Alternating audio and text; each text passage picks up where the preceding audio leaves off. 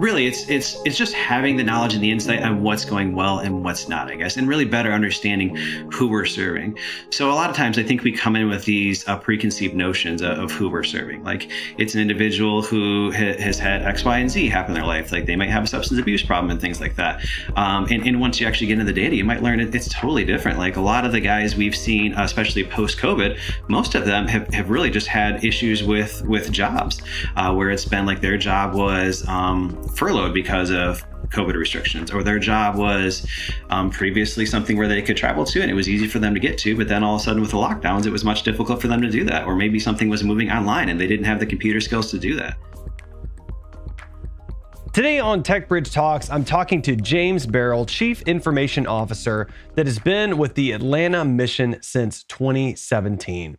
As technology is increasingly leveraged to do the work that Atlanta Mission does, James strives to ensure that technology systems enhance collaboration and efficiency. He has a passion for serving and encouraging growth in those around him. James, welcome to the show. Thanks, Adam. Happy to be here. Uh, so, James, we're really excited to have you here. I love the work that you're doing. I love the work of Atlanta Mission. And I wonder if you could just give us a three minute overview of your background, your education, and how you got started working at Atlanta Mission. Yeah, absolutely. Um, so it's it's kind of an interesting story. Like like a lot of people, I had no idea what I wanted to do uh, as a kid and going uh, going into college.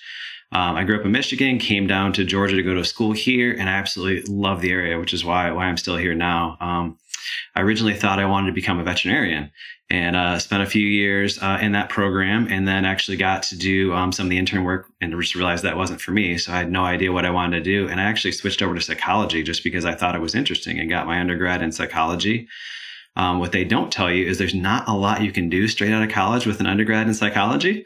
Um, so I ended up working for an insurance company, and uh, and I enjoyed the work. Uh, and they actually brought in uh, a new database, which was a Salesforce database, and they they implemented it, and they had brought a consultant in, and they were super excited to roll it out, but they had nobody to actually run it. And so they were like, "Hey, who actually wants to operate this this database and run it and manage it for us?" And and I had no idea what I was doing, but I, I always liked technology, so I was like, "Yeah, why not dive in and see where this goes?" Um, so I guess I was kind of an accidental admin uh, for Salesforce and started doing some work there, and I just I just loved it. Um, Salesforce has some great resources, trailheads, and things like that, that you can really um, dive into and learn a lot. And I, I, just started doing that, and I did that for a couple years, and then I actually got a job as a corporate consultant, um, and and I love that as well. Um, so I did that, like I said, I did that for a few years and really enjoyed it. Um, and then my daughter was born, and right when my daughter was born, a big project I was working on was uh, finishing up. And they were trying to move my family to Pittsburgh, uh, I, like a few weeks after my daughter was born. And my wife and I discussed it, and we're like, you know, this really isn't a great move. Uh, trying to to figure out things with a newborn and trying to move and everything at the same time. Um, so I started looking at some different um, job opportunities, and I, I, knew nothing about Atlanta Mission. Um, but I started reading about the organization and I was like, hey, this sounds really interesting. It sounds like they're doing some really cool work. I, I love the idea of, you know, working with uh, those less fortunate. I love the idea of, of the, the community coming together to, to help people and serve in this way. I love the opportunity to, to possibly use technology to, to give back and to serve others. And so I, I was super excited about the opportunity, but I knew nothing about it. Um, so by the time I came in for the interview, I actually had some offers lined up and I really, I, I was like, I, I don't think I'm going to go to a nonprofit. Like, I think I'll probably go over in the, here in the corporate world and I had some great opportunities. And I actually sat down with the director of the development at the time and he started telling me about the transformation model of Atlanta Mission, uh, which I just thought was amazing. And um, so the goal of the transformation model is really just to get of the down to the core of what the the root cause of the homelessness for the individual. So whether it's substance abuse or past trauma, uh, maybe vocational training, uh, maybe just some financial literacy. Um, so really, instead of just providing a meal and a bed, which is obviously a huge part of what we do, like we also try to work with the individual to find out how um, they can be sustainable and success- successful long term. And so just hearing that, like I was so excited about Atlanta Mission, and we ended up talking for hours and hours. And after that, like leaving that meeting, I was like, I, I so want to work for this organization. I'm so excited to be here. Um, and I've been there since 2017, and I absolutely absolutely love it it. It's such a great place to work. And I, you know, I'd love for you to tell us more about your work at Atlanta Mission. What does a typical chief information officer do? What does a typical day look like for you? Yeah, absolutely. I'm not sure if there is like a, a typical day at Atlanta Mission in general, especially in my role. Um, uh, certainly a lot of, of, vision casting, trying to think through um, technology needs of the future, I- innovation, um, really trying to to kind of like fill those gaps in between what we have currently and where we want to go and, and, how we can innovate and change that in the future. Um, you know, basically like, so we oversee the donation processing team. We oversee um, all our, our data needs. Um, all our reporting, all our CRMs. We have two different databases, one for the client side of things, one for the donor and volunteer side of things. So trying to make sure that that data is available and usable and actually actionable by our executive team is always a challenge as well. Um, and then really trying to make sure that that our clients have all the technology that they need as well to succeed in their what we're trying to ask them to do. Man, that's yeah, I I I've been on the nonprofit side and seen the amount of systems and infrastructure that's needed in order to to make it all come together. And I can only imagine at the scale that Atlanta Mission is how complex that must be. So uh, my hats off, uh, figuratively, I guess, and, and literally to you as it relates to that. So that that's great, man. I love the work that you're doing there. So um, so TechBridge and Atlanta Mission have worked together. Uh, across various projects for for several years. Can you talk a little bit about some of the things that that we've done together and and kind of what that experience has been like? Yeah, absolutely. So the the two biggest projects worked on with TechBridge were actually both of our our databases. Um, the first one was our client database, and that was huge for us. Um, way back, I think maybe 15, 20 years ago, actually everything was on paper. So all our all our intake, all our rosters, all the um, services we provide were, were fully on paper.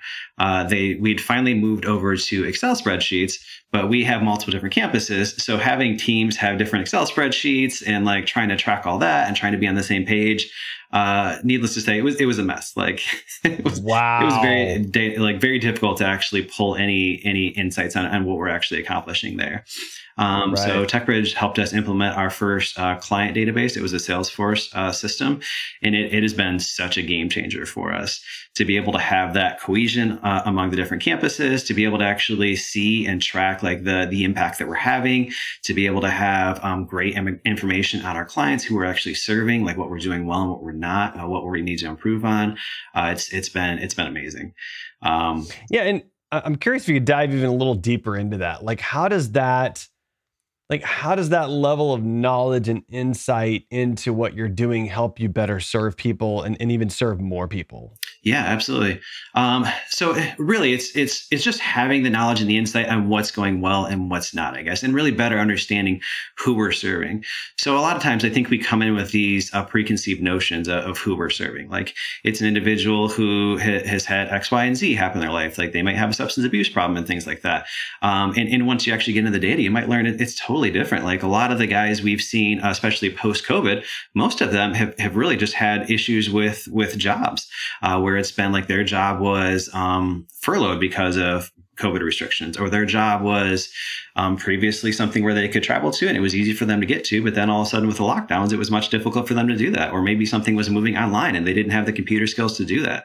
So it's really um, been great to be able to have those insights to who we're serving and how we need to change and adapt based on the changing economic conditions.